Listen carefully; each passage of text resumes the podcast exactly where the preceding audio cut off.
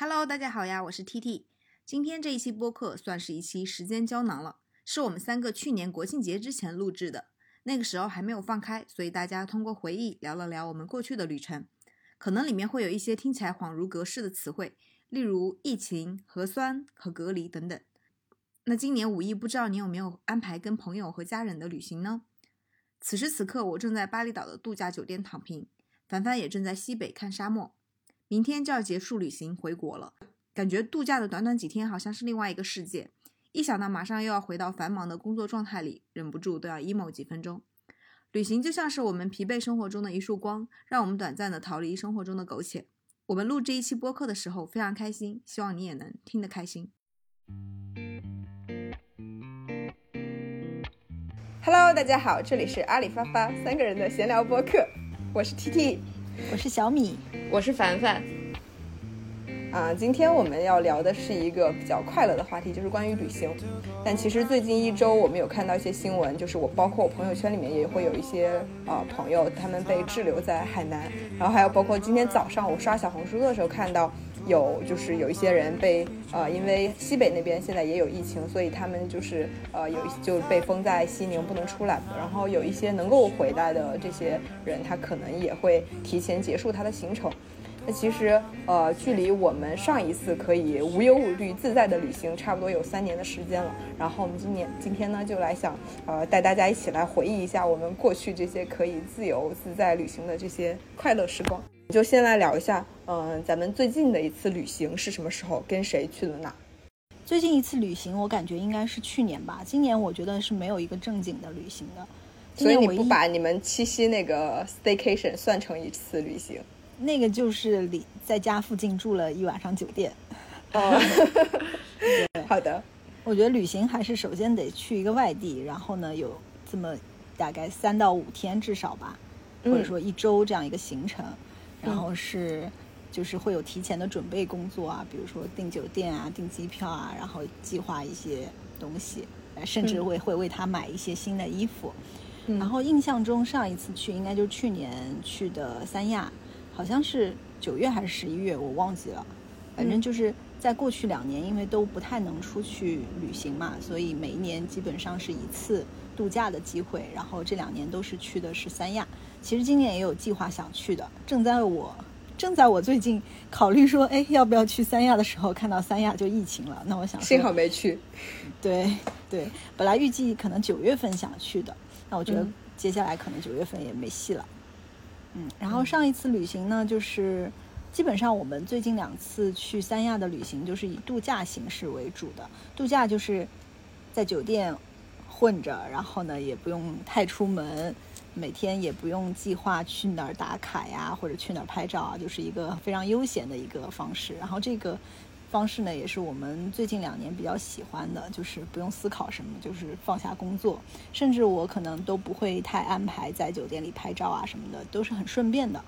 就不会像以前每次旅行就给自己塞一些工作进来，就哎，我可以给这个品牌顺便这个做个植入，然后可以顺便拍一些 vlog，然后再顺便拍一些穿搭。最近两年就是一个摆烂吧，就是想躺平了，就想摆烂式旅行。对，所以现在就是追求这一种形式的。然后我觉得去年两次去三亚都还可以吧，但是去年去的那一次是正好在台风季，刮台风来着，所以前几天都没有什么太阳，然后就是在酒店里也是狂风暴雨刮台风的。不过我觉得还好，就是唯一可惜的就是，我觉得在酒店里面待着没有太阳的时候，会觉得时间过得特别的快。嗯。嗯，如果是稍微有点出门，或者说太阳天气很好，会觉得诶这个日子过得很悠闲，慢悠悠的，很舒服。但是那个无所事事，然后在酒店里，我那那几天就看看书，然后看看手机，就会觉得跟家在家差不多，就时间过得有点快，就稍微有点可惜。嗯嗯嗯，我最近一次旅行是今年五一的时候去了一趟西藏。那其实也是一次非常临时的旅行，因为现在大家已经不太敢去规划这种长途旅行，因为实在是有太多的不确定性，可能机票动不动又被取消啊什么之类的。所以其实我这次五一的旅行，差不多是在嗯出发前两周以内才确定的，就是看到了机，因为现在机票也是就是价格浮动会很大，大概在两周的时候就觉得说。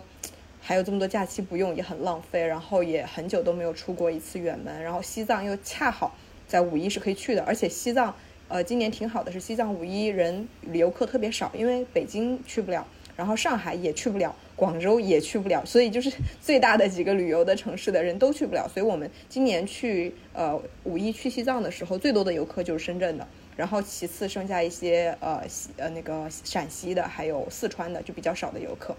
嗯，那这次旅行呢，其实本来计划是九天的，就是还挺长的一个旅行，但最后因为我实在是高反太难受了，就提前结束了行程，大概待了五六天就提前回来了，因为嗯西藏其实它。一直没有在我的旅行清单里面，就是优先级很高，因为我对于身体难受的地方感不是很感冒，然后我也没有任何就是宗教信仰，所以呢，就是他我没有特别想去，但是因为老吴想去，然后那那正好又有这个时间，然后又恰好可以去，那就去了。嗯，但每一天基本上都是在经历，就跟你的跟小米的三亚旅行比起来，我这个就是形成一个鲜明的对照。人间苦旅，人间小苦瓜，高反之旅。因为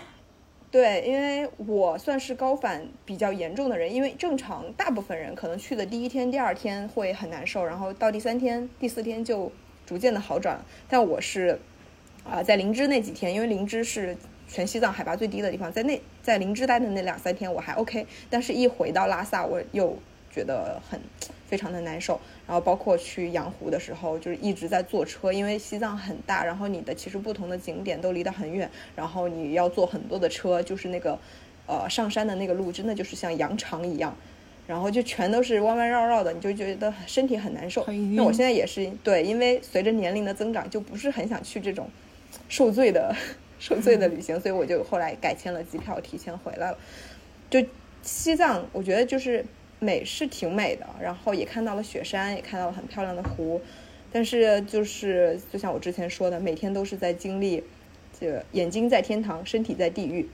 所以就就就提前结束了这样一个行程。然后再就是。因为整个行程大部分就是两个人嘛，其实这种旅行在你很多坐车的情况下，其实两个人是有点无聊的。所以我觉得这种，嗯，就是偏风景形态的这种旅行，而不是城市类型的，就例如去新疆啊、西藏，还有包括西北这种地方，我其实是觉得会人可能更多，四到六个人可能会更好一些。对，大概这个就是我最近的一次旅行，然后和我的一点感受。嗯我最近一次旅行应该是在五一的时候，还是清明的时候，我有点不确定。去澳门，啊，其实澳门对五一啊，五一啊，五一，你果然记性比我好。就是对于在深圳的感觉，去澳门其实都不算是一个旅行，因为坐船一个小时就到了。但我今年应该除了澳门，没有去别的地方。对我当时去，但你但你也是唯一一个出境了的人。对对，其实由于这两年不不方便出门，所以其实去澳门的频率还比较高。去年也去了一次，今年也去了一次。今年去主要是当时是为了买戒指，啊，然后顺便去玩一下。不然的话，整个五一五天也不知道要干嘛啊。然后买戒指就挺顺利吧，大概价格比国内能便宜两千多块钱。然后这两千多块钱正好就是相当于酒店路费了啊。然后待了三天左右。啊，我觉得其实这是我第五次还是第六次去澳门了。我现在实在就是感觉我不知道在澳门要玩什么，就是这个地方很小，而且消费其实除了酒店以外，疫情期间酒店很便宜，其他都很贵。啊，尤其是吃东西，去了那个如果去澳门半岛老城区可能还好一点，然后你住在就是酒店比较密集的这个新城区，它随便吃一个东西都很贵。我记得我和我男朋友去找的找了一家。在那个赌场附近的东北菜，一盘地三鲜要一百多块钱，啊！我我当时就是真的东北人，真是在哪都要吃东北菜，是跑到了澳门也还去吃东北菜。对我当时就是觉得，嗯，澳门可以去吧，因为深圳实在是非常近，你你周末去待两天也可以，而且，呃，那一段时间澳门的那个防疫政策也。比较宽松，因为澳门的接疫苗接种率非常高，据说已经到达了百分之九十以上，比内地很多城市出行政策都更加友好啊！大家要是没什么事儿，在广东地区可以去一下，不然的话，呃，嗯，其实如果太远的话，我觉得就没有太大的必要啊。然后，但是我在澳门的赌场里经过了几次的摸索，我发现了一个至少不会输钱的必赢的方法。就是 就是真的吗？这么对，就是？就是对于我和我男朋友这种不想要花、不想要赌很多钱，我们俩可能换了两三千的筹码，然后第一天晚上过去的时候就瞬间全输光了。然后后来有一天晚上，我们两个就不服输，然后你俩居然都没有新手 buff 吗？我每次第一把就是都是会赢的。啊，就是去年的时候去是赢了一些，赢了也没多少吧，一两千块钱。当时就是有新手 buff，、今今年过去就直接全输掉了。然后第二天，对，第二天、第三天晚上，然后我们就会发现，呃，我们只压大小，就是不玩百家乐，也不玩其他的，然后压大小就看哪一桌人很多，这一桌桌人多，就是证明这个人的运气很旺，你就跟着他压。然后你就连压压到他开始输，这一桌的人散去，你就换一桌，你就寻找下一个目标。这个东西真的很玄学，你只要坚持一直寻找人气最旺的那一桌，跟着他下注，就是收益总体来说一定是正的。我觉得这个这个这个人一旦开始连输三把，大家就走了。所以我觉得，对对，我觉得大家如果不想那个赌太多钱，可以试一试。我我觉得这个就是一个寻找运气好的人的游戏。嗯嗯赌博是能说的吗？对，不知道会不会被 限流。在此特别说明，本播客节目不构成任何投资建议，小赌怡情，大赌伤身，十赌九输，九赌必输，不赌最好。嗯，说完我们最近一次旅行其实都是国内嘛，那我们来聊一聊我们记忆最深刻的一次旅行，你们分别是哪儿？我觉得每一次都还挺印象挺深刻的，嗯就是那时候年轻嘛，就三年前咱们都还没到三十，对吧？嗯二十几岁的时候，那就是年轻的时候，年轻的时候就是能出去玩就可开心了，是吧？嗯，我觉得现在可能未必出去玩是一个最开心的，有点像锦上添花，或者说是一个放松的。但我觉得那时候工作的目目的就是说我今年要去哪哪个哪个地方，好像就有一种这种感觉，就我今年努力工作是为了去这两个地方，有一种嗯实现目标的感觉。所以我觉得每一次以前每一次的旅行都还挺开心的，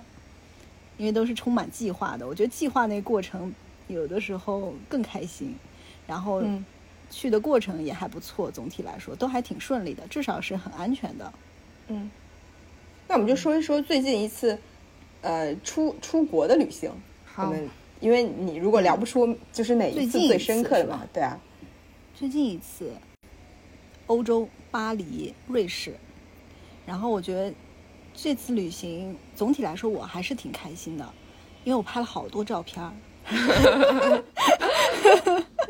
我拍了好多照片儿，每一套都很好看，然后还拍了两条 vlog，三条吧，三条 vlog。然后那 vlog 前阵子我还回头看了，我觉得还真不错。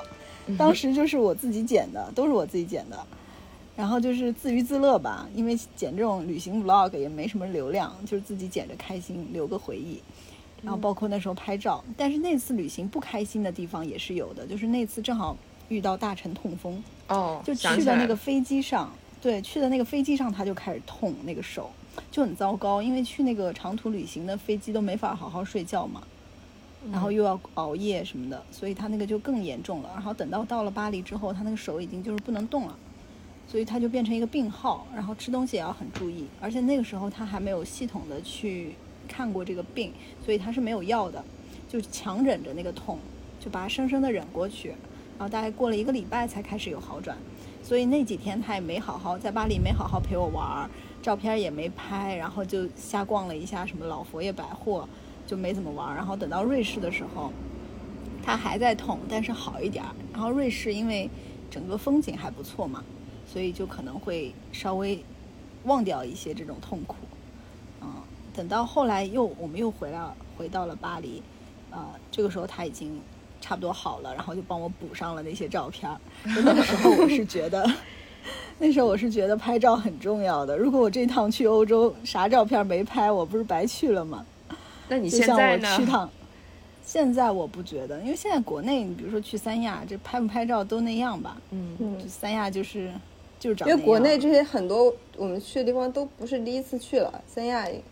对然后也也不觉得稀奇，因为就很近嘛，就是嗯不觉得稀奇。那比如说去巴黎那种，你一生也未必能去个几趟，是所以难得去一次，就总是觉得。然后那个时候一开始总是对这种欧洲国家有滤镜的嘛，就觉得哎呀很美啊什么的。但其实去了发现也不是这样，那巴黎就脏乱差，脏乱差的不行，就路上都是垃圾，还有人小便，然后也怪吓人的。晚上的时候，对我记得当时你跟我们说有很多小偷，嗯对，有小偷还得担心。然后我们俩因为就是后来几天就是有一天密集拍照，然后我就要换衣服嘛，所以我旅这种时尚博主都是要带个包，里面有些衣服什么的。然后我们在那个有一个很知名的那个那个时候你还是时尚博主，还不是 还没有转型家居博主。在那个有一个拍《盗梦空间》的那个大桥那个下面，我们就把包放在一个柱子旁边，然后我就到了马路对面，在那儿摆呀摆呀，然后大臣就帮我拍。这个时候我就看到一个男的把我那个包拎起来就要走，嗯，哇！我就当时就大大声的喝住喝制住了他，我我也忘记我说的是什么了，反正可能说的是英文吧。然后他就 他就一副这样子，就是摊手的那种感觉，就很无辜，他就表示很无辜，就好像我没有故意要拿你东西的那种感觉，然后就放下了。我就觉得他们那边挺猖狂的，还是。然后我们还有一次在巴黎也是遇到了不太好的情况，就是我们后来要去哪儿的时候，我们要赶火车，然后需要买那个地铁票，然后他那个地铁票呢又是就是机器上买的，那个要选选选选半天嘛，他们挺复杂的，有什么套票或者单次票的。然后我们去的那个机场还是火车站，他是需要买一个专门的票。结果这个时候就有一个好心人，他过来假装就是要帮我们一起买票。然后当时我还有点懵，结果他叭叭叭叭点点到最后是一个五十欧的一个钱，我就觉得有点贵了吧。嗯，然后呢，然后我就感觉不对劲，因为我们买过这个票的，不是这个价格。后来就有一个工作人员出来了，他就对着那个人说了什么话，然后那个人就赶紧走了。结果那个工作人员的意思就是说他他可能是想抢你们的钱或者骗你们的钱，就当你们把钱拿出来的时候，他可能就会一抢抢走。嗯，对，因为他帮你输了一个很贵的钱嘛，他就等你钱拿出来的时候，他可能一把就抢走。就是他们是惯犯，经常就在这儿等着这些游客的，所以我就觉得他们那边儿就是过去旅游的话，还是还是要小心一点。嗯，所以我现在都没有这样警惕的机会了。对呀、大中国太安全了，所以我说就是咱们几次去出国旅行还是很安全、很顺利的。嗯我觉得嗯，这个还是第一重要吧，就是比玩但我们上次去美国那次不也差，就是与那个枪击案对呀、就是擦枪击案发生不久，对，嗯枪击案发生不久，应该是在我们在飞机上的时候发生的，然后我们一落地的时候就狂一堆人狂发短信过来问有没有在拉斯维加斯。哦，我当时忘记时间了，但是我确实有朋友亲历了，就是他也是在那阵子去那儿旅行，而且他们的车已经开到那附近了，那司机察觉不对劲，发现有枪声的时候，赶紧就掉头，所以他们说非常感谢那个司机，就救了他们一命。但当时我们还是去了，后来嗯，对。好，那我的故事就讲完了。好，那凡凡那呢？那我来吧。我最近一次应该出镜是和 T T 一起，对，最其实就是一九，哎，我们是一九年去英国，一九年的对端午节，对一九年的19年六月，跟小米差不多时间。是，哎，我记得在从英国回来之后，我们还计划买了去纽约的机票，还有去西班牙的机票，还有去西班牙的 机票全黄了。对，全都黄了，就直到了现在。当时去英国是和 T T 还有嘉文，另外我们的一个女生朋友，然后感觉整体还是蛮开心的，因为这个是我第一次冲出亚洲，也是唯一一次冲出亚洲，后续的机票就都黄了，都没有再冲出亚洲的机会了。对，在英国，我觉得印象比较深刻的还是算是比较深。就是深入的体验了一下当地的一些文化生活。我们看了那个呃两场音乐剧，看了呃《悲惨世界》和《歌剧魅影》啊，然后我当时就会觉得，哦，昨天晚上我去看话剧，我坐在那个深圳的那个保利剧院里，我就想啊，我曾经还在伦敦西区去看过话剧，我觉得就是恍如隔世，对，然后就嗯就觉得不像同一个世纪发生的事儿，对，当时觉得在在在。在伦敦还是挺愉快的，虽然发生了也发生了挺多事，例如我们住的 Airbnb 的那个房子，就经常烟雾报警器要响，就煮个螺蛳粉它也会响。后续还有一次那个门是我锁，门锁打不开了，然后后来 T T 也手机丢了，后但是很奇妙的，竟然手机这个你可以自己讲，对，失而复得。好的，对，就让我们。对让我们对伦敦这个城市真的是印象非常好，啊，啊，就是真的觉得不像是同一个时代发生的事，感觉像隔了好久，很想再去一下欧洲或者去一下美国。对，嗯，嗯，我最近一次出国旅行就是刚刚说了，跟凡凡一起，我们一九在一九年的六月去了伦敦。然后其实，在后面我有过一次，就是呃胎死腹中的新西兰旅行，就是在一九年圣诞节的时候，我机票、酒店都全都买好了，然后最后因为签证，我提前一个多月办签证，结果还是签证比我的 机票的时间晚了两天才出，就导致浪费了好多钱，然后。就是唯一一次在疫情发生之前的长途旅行也泡汤了，嗯，签证也好像就是这个月吧就要过期了，都已经三年了还没去过呢，签证都要过期了。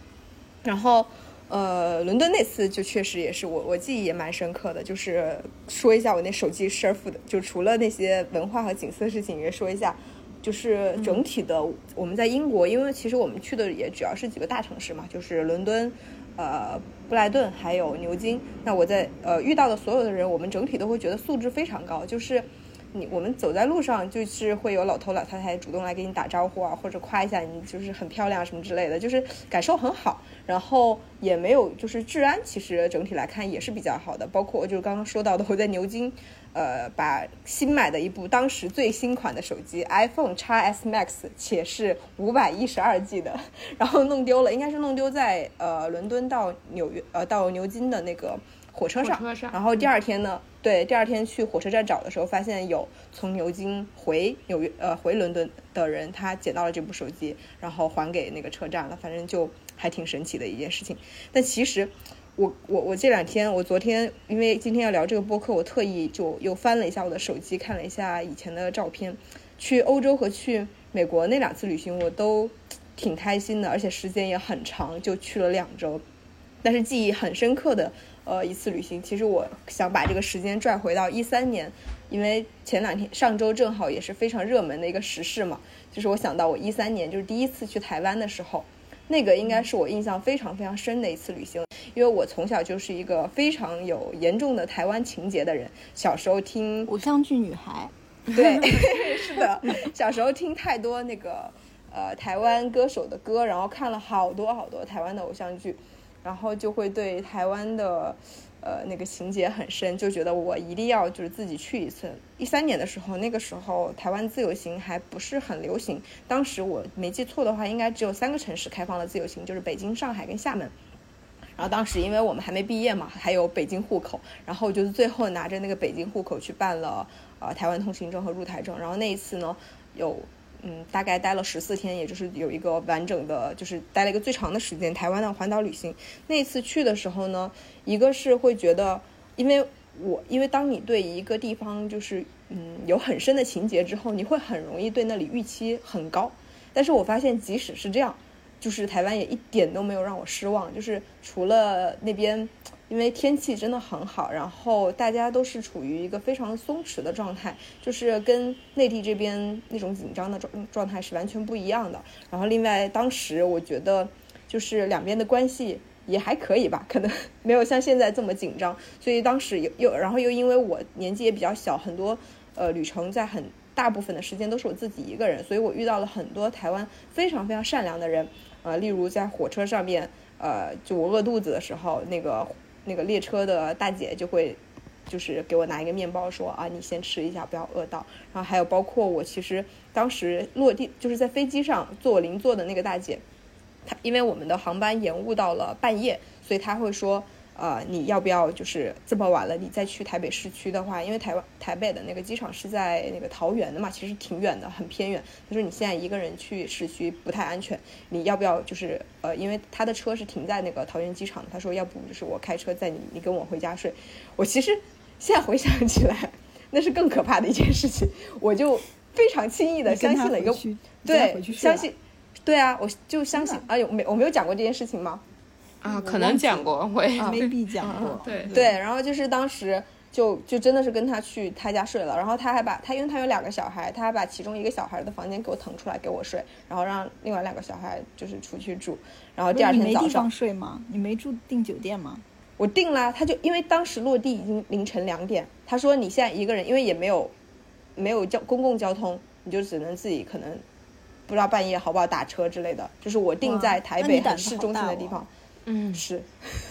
他胆子他胆子也够大的，我也是。你说怎么可能就叫一个陌生人来家里睡呢？就正常来说，我不知道。我觉得这个就是，当时我会觉得就是。大家就是这么善良，就是他们不会想这么多。我也当我当时也没有想那么多，然后就去了。第二天早上，他又带我请我去吃蛋饼，然后又开车载我去那个 Seven Eleven 换钱，嗯，又送我去那个捷运站，对，台湾的那个地铁站是叫捷运站，送我去捷运站，告诉你啊，你应该怎么坐到那个你要订的那个酒店的地方。对，然后就是很多诸如此类的事情，就是每天还还有包括你在那边问路。就是你，就是可能路上随便问一个人，然后骑摩托车的一对情侣，然后你问完之后，你往那个方向走，过过了几分钟，你发现他又开回来了，然后跟你说，嗯，你要去你要去的那个地方，就是就是这么走的，然后再给你指一遍，就是这种事情，我觉得就是在我那十短那个十四天的旅行里面，每一天都在经历这样的事情，所以我印象非常深刻。但其实，在后来我再过了好几年之后，再去台湾的时候就。没有这种感受了，因为当时也是，其实呃也没怎么出来旅行过，更不用说长途旅行，而且还是一个人的旅行，所以那次对我来说是印象嗯非常非常深刻的一次旅行。其实也就也会感到很唏嘘，说呃以后也不知道还有没有机会再去台湾，然后再去玩儿，然后短短的其实也不到十年的时间里面发生了这么多的变化，对，大概就是这样。哦，听你刚才提去台湾，我就想起来我去台湾的时候，我去应该是一五年还是一六年，那个时候正好发生了就是。呃，大陆的旅行团在台湾的大巴车发生了火灾，死了很多人。嗯，然后一下子两边的关系变得更紧张，然后台湾的旅行又进一步的收紧。然后我那个时间去的就比较敏感，我当时去的时候就感觉到其实气氛会有一些紧张，也不知道是运气问题还是怎么样。我碰到的司机，就我从桃园落地打车去酒店，包括说包了一个车去垦丁。这两个司机全程，因为这两段路路路程是比较远的，这两司机全程就要跟我聊政治，我就根本就不想聊。我觉得就是没有必要去聊，大家认为的东西不一样，干嘛要吵架呢？然后那个出租车司机那个大叔啊跟我说你要待多久？我说我要待七天。他说那挺好啊，你可以享受七天自由的时间，想说什么说什么。我 我当时，我当时就觉得为什么非要这么健谈？然后我去垦丁的那个包的车上是一个那个阿姨，那个阿姨本来就是以拉游客做旅游业为主的，然后当时发生了那件事，对他们冲击很大，垦丁人也很少，然后她就在车上一直大骂蔡英文，给我骂了全程。说到去台湾，我也想起来一些事情。因为今天我正好在收拾我一个小盒子，我这个小盒子专门是放外国的钱的，就每次去外国剩下来的钱，对的，然后里面就有四千二百块的台币，然后这这四千二是怎么来的呢？我那一年我忘记是哪一年，一一七年吧，大概去的，然后那次是出差的机会，因为那时候还有蛮多活动的，当时是那个日本的牌子 Fanco 他们在台台北举行一个。发布会，然后请的那个明星是张钧甯，啊，然后反正整一个活动就非常的开心，因为以前的这种品牌活动都是整个安排的超好，就住最好的酒店，然后会帮你安排当地非常难约到的这种餐厅，然后那个活动大概是三天，结束之后呢，我就跟大成的姐姐，她姐姐那个时候好像是当了老师吧，就是有正好有个假期暑假，我说我说等我工作结束，我们就一起那个台北。那就是去那个花莲和垦丁旅游嘛。他说好的，后来他就来找我。那找我之后呢，我当时活动参加完之后，就是他们送了我一些礼品，还有包括一些吃的什么东西，还有包括我在好像在免税店买的那种香水，我就不想要全程带带走。当时也不知道咋想的，就可能有一大包吧，就不想要带走。我就问那个酒店，那个酒店叫爱美。也是就是五星级酒店吧，我就说我这个东西能不能寄存在你们酒店？但我可能要十天后才回来。他们居然同意了，他们就同意了，然后我就放那边。然后等到我就是外面玩好一圈回来，就玩的时候也蛮开心的。就像刚刚那个 T T 说的，就那种路人啊，确实还蛮友善的。你问他路，他会他会帮你带到那个地方。就问他成品成品书店怎么走，哎，我跟我带你去啊，就这样子。就而且他们讲话声音又很嗲，特别温柔。对，然后像那种印象最深的就是一进一进便利店就是欢迎光临，那种民宿老板也都蛮友善的，毕竟他们做这个旅游行业的嘛。嗯嗯，然后呢，就十天之后我回到那个酒店就去领我的东西嘛，就寄存的。我就跟他说我十天前在你们这边寄存了一个东西，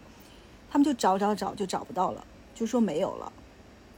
然后我就有点心疼啊，就里面那个香水啊，还有一些什么东西，反正也价值一千多块钱吧。然后我就觉得有点伤心，因为那个时候还觉得这些东西还挺值钱的。就可能现在我丢一瓶香水，我就算了算了算了。啊，那个时候就觉得还挺值钱的，然后就有点伤心，但是我又不能怪他们，因为这个寄存其实酒店寄存它不是有这种，就是是我主动的额外对对额外的服务，对的，本来就他不是他的义务，而且长达十天了。其实我当时觉得他答应了，我也觉得蛮意外的。然后呢，后来我就跟他说这个东西，他就问我那值多少钱？这些里面的东西有些什么东西，我就一一一跟他说，然后大概一千多块钱。结果呢，他们就把那个他说我赔我们赔给你，就把那个四千对四千台币台币送到我装在一个信封里面，送到我后来住的那个酒店里面。然后我就觉得哎很震惊这件事，因为我觉得通常来说这种酒店就丢了，他也不会管你，更不可能说赔你了，对吧？这个事情就是他们可以说没有责任的。然后我所以这件事让我觉得印象很深刻，然后对那个酒店嗯品牌，对那个酒店品牌印象也很深刻。所以后来咱们去美国那一次，去嗯去旧金山，我又订了那个酒店，我就觉得啊，我是嗯对他有感情的。其实我们三个人也一起有出去呃过两次，对吧？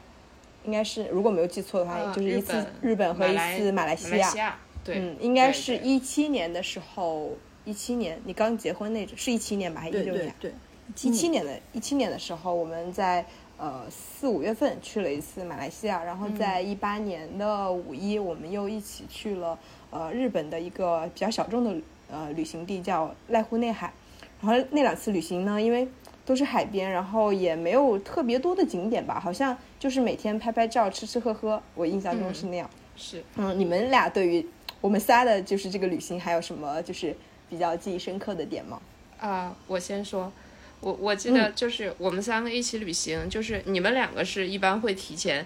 做一些服装搭配，然后计划出去玩要穿什么，然后想要拍照。就是我对这一块儿就没什么计划，也没什么野心。我记得在高松的时候，有一次你们俩在那儿拍，然后那个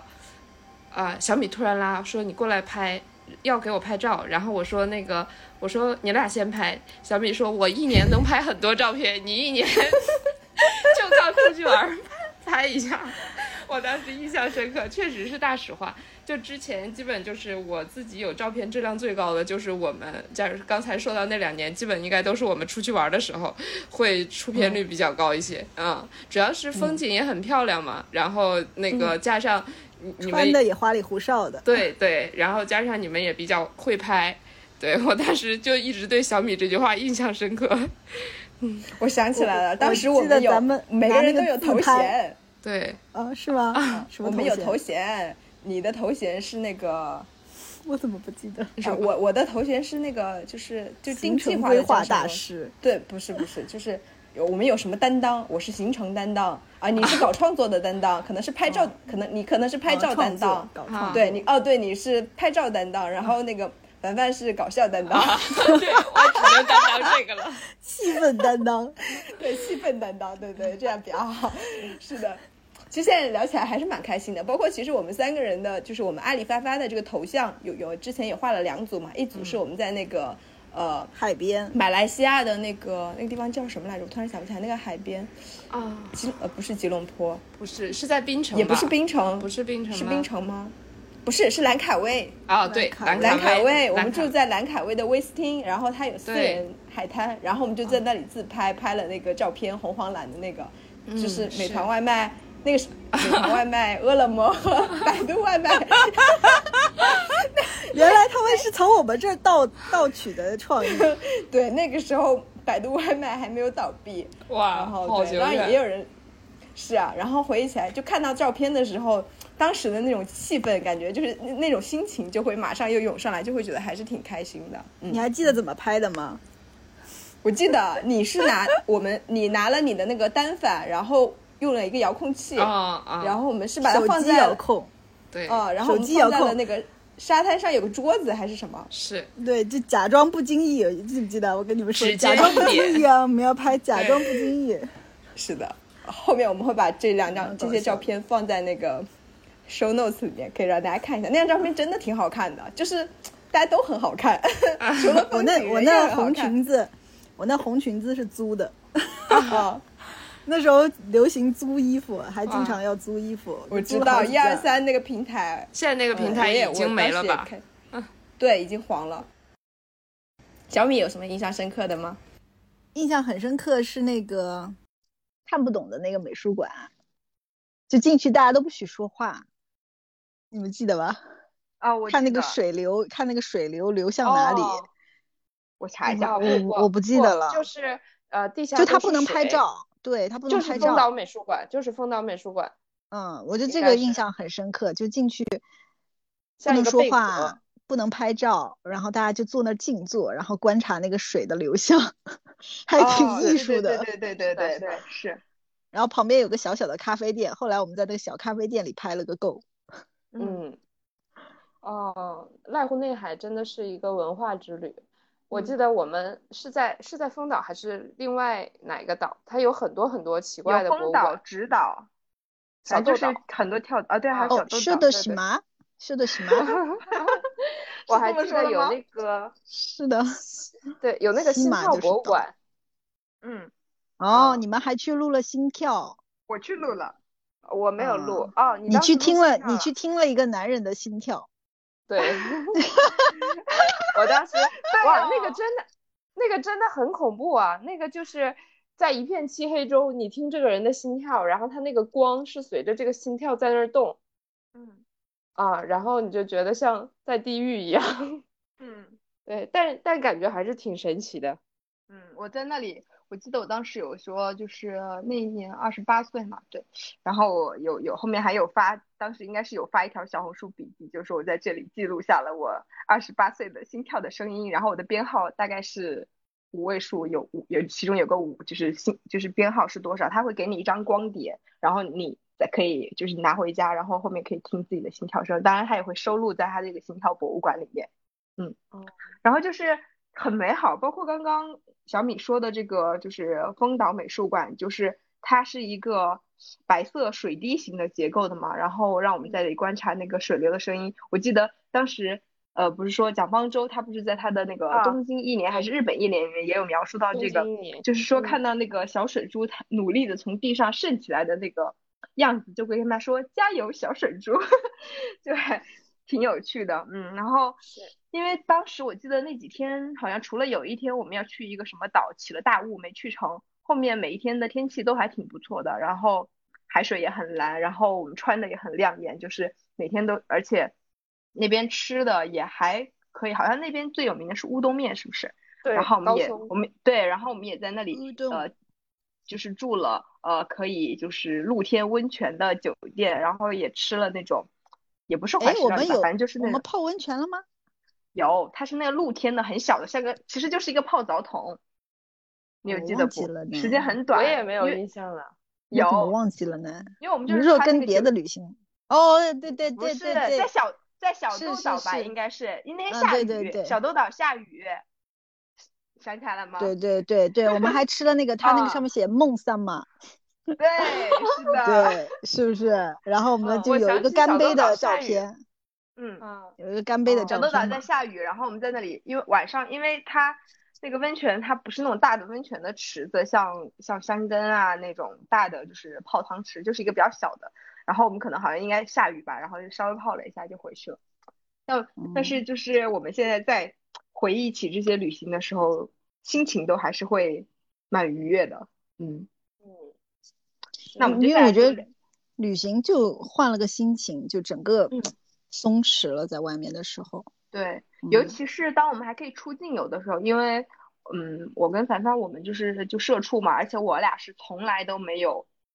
gap 过的那种人，就是两份工作之间最长也不会休超过两个礼拜，所以其实一直是处于一个弦一直是很紧绷的状态，没有松下来过。当时尤其是如果当我们还能出境的时候，你有时差，然后大家又知道看到你的朋友圈，知道你在国外，就大概率不会来烦你，所以那段时间的旅行就还是会。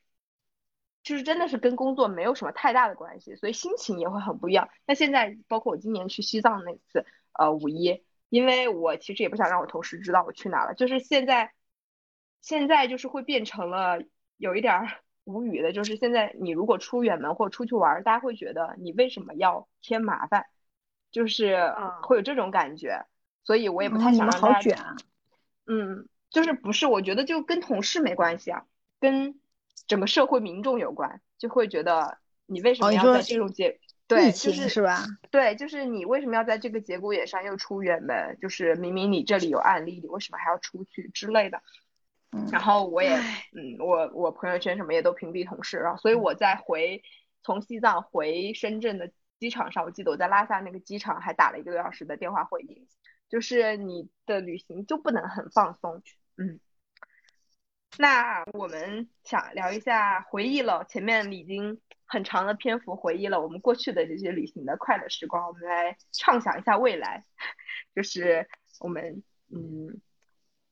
满怀着憧憬想，就是来想一下未来某个时间，嗯，不管是疫情散去或没散去的一天，我们下一次旅行最想要去哪里？嗯，你们我最想去哪？我先说吧，我嗯比较想去两个地方吧，就想去纽约，就是嗯二零年本来和 T T 计划去纽约，我从小就非常憧憬，我觉得去了纽约就是成功人士了的感觉，加上以前 以前看《欲望都市》、看《老友记》什么的，就非常想去。然后在去纽约之前，我还买了一些跟它相关的书，什么《纽约无人时刻》，去介绍纽约的各种博物馆，因为那儿博物馆也很多嘛。就是虽然书也没看完，但是准备工作是做了很多，结果最后没去成。就就哪怕说我这么怕老鼠，他们说纽约地铁里有很多大老鼠，我觉得我也能克服这个恐惧，就觉得还是想去看一下。对，然后这是第一个，第二个地方是东京，就是我去了两次日本，但是第一次去了关西，这两次时间都挺长的，应该都是在一两周。第一次关西可能待了十天，然后后来去跟你们一起去那个濑户内海附近，对对对，对，去濑户内海附近，我也一直都没有去过东京，就是因为我从小就很喜欢看日剧，对日本就有很多憧憬，但是东京也不是故意不去，反正就是两次都没赶上，所以我觉得主要是当时也没觉得会去很，因为我们其实对从深圳或者从去香港去东京是一件很容易的事情，机票又经常能够买到打折的。对，没想到现在香港也去不了了。对，然后现在，呃，我就觉得我现在还是会想去东京，但不像我以前那么想去了，因为我已经很久没有看日剧了，包括就是日本的那些文化明星，我也没有以前那么关注了。就是去还是会去，但是没有以前那么憧憬了。就我现在去肯肯定不如我三四年前去兴奋高兴，所以要是能去哪个地方，还是尽快马上就去，嗯，觉得会更好一些。小米呢？我比较想去有风景的地方吧，但是又不那么辛苦的。就比如说，就之前我觉得去瑞士那次就还挺开心的，就真的会觉得那儿能在那儿生活的人，那就真的是人生赢家了，已经就是。对，我就觉得那儿真的很漂亮。不过我后来看新疆照片也挺漂亮的，也差不多有些地方。嗯嗯，或者就是可能会想去海边，然后，呃，之前去那个巴厘岛，我觉得还不错。嗯，就是还是那种度假的地方，嗯就是国外的度假。我觉得国外的度假比三亚要性价比高一些，嗯就整个服务也比较好。那可能酒嗯店价格都差不多，甚至国外更便宜，但是他们的服务很好。然后呢，嗯我觉得天气也会更好一些，有些地嗯方。然后哦，对，想去之前疫情前有一个没没去成的，就是马尔代夫。嗯，马尔代夫挺哦想去的，就是我觉得？我一直以为马尔代夫。是麦兜最喜欢的地方，最想去的地方。嗯，我觉得一般的海岛就是海岛，马尔代夫感觉那就是天堂，就是还 还是挺想去的，但是那儿就消费有点高了。然后都嗯市我是不太有兴趣，也不是说不太有兴趣，就是去都市我没有那种感觉，没有那种旅游的感觉，就有点就有点在城市里待着，就好像到了另外一个城市，有点像出差的感觉。嗯，东京我去过好几次，我就东京我就觉得不知道玩啥，除了逛商场、买衣服，就是就是大城市那个样子是吧？嗯嗯，说它大，我觉得也没上海繁华。嗯，因为因为日本的楼，日本的楼不是那种高高的楼，就是比较少那种特别高的楼。地铁超复杂，嗯，然后呃，城市城市界面也不是特别新吧，就是整体银座那边会比较好。然后还有一个就是他们皇宫周围那块儿是有一点儿好看，就是那块儿的楼都是有点像上海虹桥的感觉，就是四四方方很大很大气，但又不是特别高，因为他们有地震嘛。我对东京，因为我是在樱花季的时候去的，所以那个时候就去公园，就是去看樱花嘛。然后觉得新宿御苑啊、呃是真的很漂亮，而且因为日本的就看过一些，虽然看的不多，但是也看过一些动画片和一些动漫，里面都会你就会看到好多里面的场景，就是像新海诚啊、宫崎骏他们的很多的就是城市的取景都是取自东京的，就是你会就你又会觉得哇漫，然后樱花又很浪漫嘛，你就会觉得哇，就是那个漫画里面的画面就真的在我面前出现，就我觉得呃也还是挺不错的。那你去的时候是不是没人啊？都我去的时候都人挤人，我觉得一点儿不好看，我我我觉得我去没有美我去日本那。两次很神奇的是 我我去东京的时候是樱花季，我以为我我预期人会很多，但是结嗯果就还好。然后呢，我另外一次去关西的时候是枫叶季，我觉得因为我是在一个非任何节假日，就是十一月我是生日的时候去的，十一月二十一号那个时候，我就觉得应该不会有那么多人吧，嗯就是国内也没有游客，然后也没有什么其他的节日，结果殊不知就是人多到爆炸。呃，京都那个很多旅游景点完全是走不动道的那种，就密密麻麻。对，我就不太喜欢人太多的时候赶嗯这种人太多的时候出去玩儿。对就我觉得再再美的风景，那就就没有意思了。嗯，我现在最想去的就是，嗯，新西兰或者是呃新疆，就是刚刚你也提到的，就是这种公路旅行的，就是这种时间周期可以稍微长一些，然后又不用特别的舟车劳顿的这种地方，因为新西兰首先也是之前没去成嘛，然后就还是会有一丝遗憾，而且又是世界上就最纯净的地方嘛，还是想去看看。那当然呢，如果说实在是没办法在短时间出境的话，可能就是会想要，呃，在 callback 一下上期，不是要讲可能不久的未来就会想要结婚生子嘛？那就是想要在结婚生子之前去一趟新疆，因为新疆就，嗯，最近因为大家现在都不能出国，看也还蛮多人去的，会看觉得新疆的风景也很美，而且新疆的整体的这个呃环境还有这个旅游的发达水平会比西藏要好很多。所以会想要去这种嗯嗯风景也很好，然后又不会特别劳累的地方。而且我其我们上一次有这种类似于公路旅行，其实是我们在去美西那次吧，我跟小米还有呃当时的朋友，我们一起去的时候，当时 我觉得那个那次还也还挺好的。我们沿着那个呃公路一号，就从呃那个旧金山一直开开到拉斯维加斯，呃开到洛杉矶，再开到拉斯维加斯，中途经历一些小镇，就是走走停停的那种旅行，而且整个美国公路上人也非常少，我觉得当时的那感受也还是蛮不错的，所以会期望要下一次旅行也是这种可以长途一点，然后的公路旅行，大概是这样。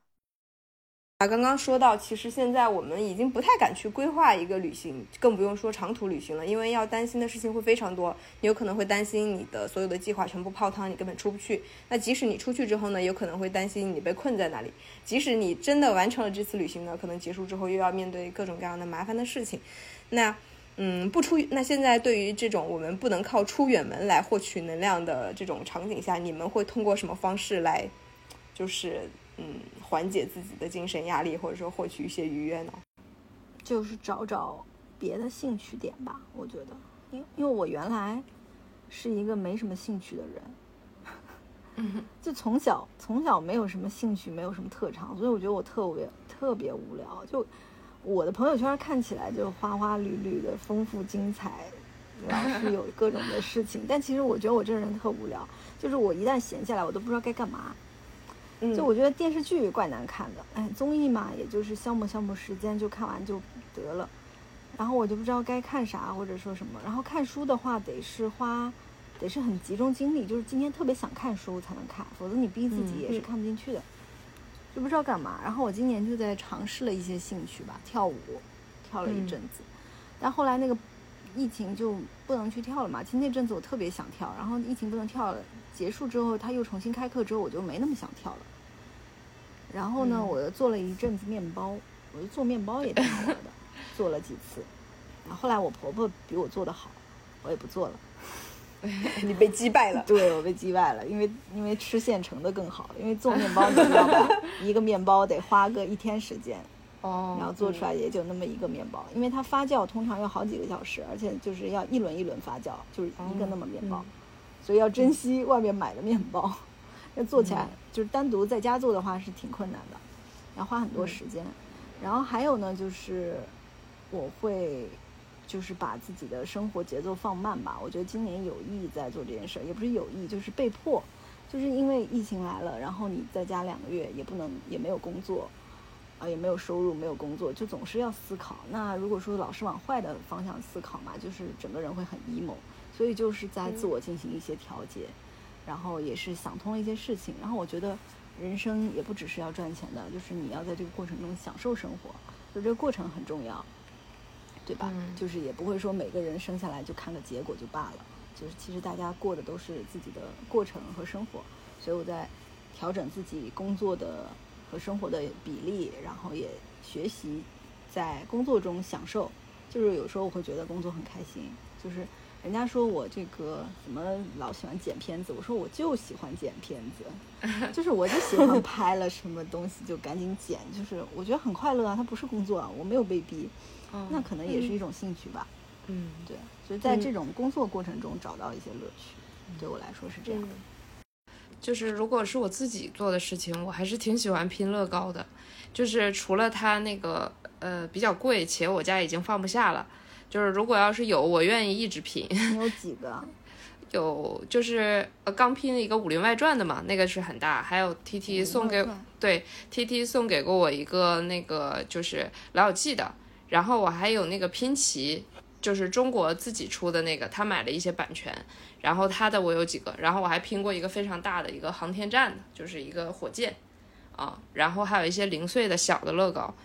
对。应该不会继续拼了，但是如果有看到他们买了特别好的一些冠名或者合作的 IP，应该还会拼。就是拼这个，我可能就跟你剪片子的那个感觉一样，就是，呃，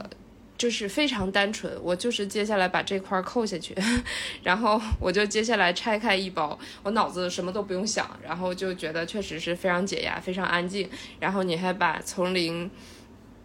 搭建了一个东西，你就什么都不用干，你最后搭出了一个东西啊！看这个东西感觉挺奇妙的，感觉还是挺解压的。我之前一晚上自己在那拼，我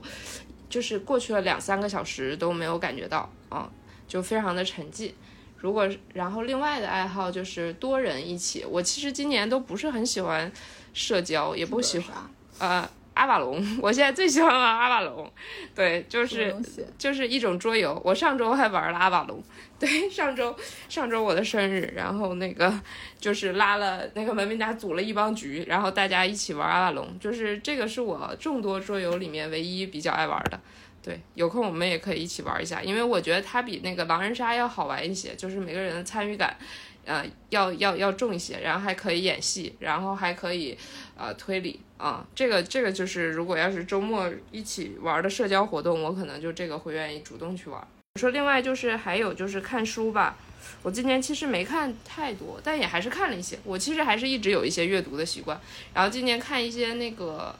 可能社会学的书，我觉得挺有意思。我以前不知道人文社科的人到底在研究什么。后来我我现在看那个李银河的一些书，他就很喜欢研究爱和性，然后还有那个置身事内，然后就是这这个是最近也很火的一个讲政治学的一个书。其实，嗯，看完了之后，我发现其实会启发一些看社会自己思考的一个角度，我觉得还挺有意思的啊。我呃一会儿可以到那个你说那个自己分享的时刻，我我可以再对对，我可以分享一本书，嗯。好的，好的，嗯，那其实我的话，我今年更多的用来，呃，就是缓解和消遣的，更多的是在运动方面，不管是啊，今年非常流行的飞盘啊，我是认真的去玩飞盘，然后还有，呃，那个我今年开始就是撸铁，因为有，因为过了三十，觉得纯靠有氧来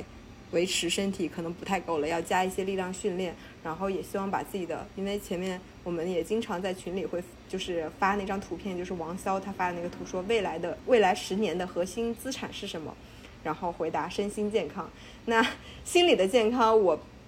我不知道了。我觉得先做到身体健康吧。所以我会更多的通过就是这些。呃，运动或者说体验来呃缓解自己的一些压力，所以今年就会嗯保持了这个去健身房的习惯，然后三不五时也会定期的去呃打飞盘，包括还有之前我前几年跳的那个 swing，我现在偶尔也会再去跳一跳。然后最近就是还想非常呃最近就是非常想体验一个活动，就是那个滑翔伞，所以我我前两天也约了凡凡说找一个周末我们可以去一趟惠州去玩一下那个滑翔伞。嗯嗯。所以我更多的还是通过就是这些运动让自己动起来，然后也不用去思考那么多，然后流流汗啊，然后呃让自己的就是可能身体更健康一些吧，大概是这样子。我那就进到我们最后的环节，就是我们的好物和 Happy Hour 的分享。我先来吧，我我我想分享的是一支口红，感谢小米，感谢 感谢小米，在前两天就是对对送了送送了我两支口红。其中有一个我最近每天都在用，就是兰蔻的二八八，但我不知道它是算是唇釉还是染唇液，然后我也不知道它有没有具体的名字，反正它就是它的色号就是二八八，它是一个呃有一带一点点橘调的一个奶茶色，然后呢，嗯，抹上去之后不是那种纯雾面的，就它会有一点点呃亮不，然后嗯上嘴之后呢，就是可能过一会儿之后会稍微有一点点的。哑光，但是不会完全不会就是很粘杯啊，或是怎样的。对于我这种日常不怎么化妆的人来说，我觉得还呃就是涂上之后会觉得气色挺好。那我分享一个呃一本书吧，就是我刚才想说叫叫，也许你该找个人聊聊。然后它是去年特别火的一本书，然后就是豆瓣上面那种呃产量保守很久的。然后我今前两天看了，呃就是它属于我拿起来确实就是一口气。看了两天，给他看完了。它是一本一个心理一个美国的心理学家，他有点半自传体，他讲自己去看心理医生和给别人看心理医生的一些故事，啊，我觉得还是挺有意思的。他没有把说把很多那个心理学的一些知识讲得很刻板，他会把这些人融入进去的故事，包括他自己的故事，呃，就变成了一个小说啊，还挺感动的。其实他看的不同的人的故事。嗯，我经常还有看的时候，就就感觉有点热泪盈眶。就例如他有几个患者，就是他刚开始描述这个患者，我都会觉得是生活中最烦人的那种人。就他有一个男的，例如，例如他有一个男的患者，对，那个男的患者是好莱坞一个知名的制片人。他这个其实是一个半自传体，他写的东西应该是有一定加工，但是是基于事实的。然后这个男的他就是看身边每个人都是傻逼，他每天都在说，我老婆是一个白痴，我孩子是个白痴，我狗都特别傻。然后加上他的同事每天在在给我制造麻烦，他每天都在骂别人。然后他来这儿看病看了好几个月，他也不肯打开他的心扉，不像他说他，就是他为什么每天都是这样，但是他还要坚持来看病。对，就是随着这个心理医生和他关系的深入，包括对他的一些。抽丝剥茧的一些了解，其实他了解到了，其实他是因为自己的失误害死了自己的小儿子，导致他变成了这样，然后他的内心封锁起来，他和他的老婆和周围所有人的关系都岌岌可危，他想自救，但他不知道怎么自救，就是每一个人都是这种，是我生活中看到了，我就想离他八丈远，但是通过心理医生对他的了解，到最后发现他为什么这样之后，你就会觉得他其实。啊，很能理解啊，我就可以和他共情。包括这个心理医生自己又去看别的心理医生，就是他在他四十岁了，他没有结婚，他领养他他不是领养，他在精子库领养了一颗精子，他自己生了一个孩子。对，但当时她的那个男朋友突然跟她说分手，她本来以为他们两个关系很稳定，要结婚了，然后这个男的突然跟她说分手，她很崩溃，她去看了心理医生，但是她的心理医生也是通过很长时间对她的诊断，发现其实她并不是抵触。分手这件事，而是她很恐惧他会死，他恐惧他没有任何东西，他的亲人已经要去世了，他没有一个稳定的伴侣，他对他要死亡，什么东西都没有留在这个世界上，这件事儿很恐惧。就其实就是可以挖掘他们每个人为什么变成这样，然后还有一些关于一些心理学的一些小技巧。我曾经自己尝试在我男朋友身上用一下，没有成功。对，其实 对，呃，他说的那个技巧还挺有意思的，我们可以私下说一下。我我推荐可以看一下这本书。好的，好的。嗯，那我来推荐一个，就是今年上海天气很热嘛，然后推荐一个室内的。水培的绿植，嗯，因为我觉得，就是我那个奶油屋那个房子，我很喜欢放这种绿植。我觉得比花，因为花可能夏天放个三五天，放不了五天，三天就谢了。嗯，然后像这种绿植的话，可以放一个月到三个月。然后有的养得好的可以放到半年。然后它只要换换水就特简单。然后比如说可以买这个南天竹，我经常买的，我觉得还挺便宜的，大概四十块五十块一支。然后放在那边，就是感觉室内有这种降温的感觉。或者我最近买了一个吊钟，稍微有点小贵，一百多一只，但是它形状也很好看。就是这种，我觉得是装饰家里面挺好的一个东西，就比较适合现在这种很炎热的天气放在家里面。可以。好了，好，好了，那今天这期节目就聊到这里。嗯。感谢大家的收听，嗯，拜拜拜拜。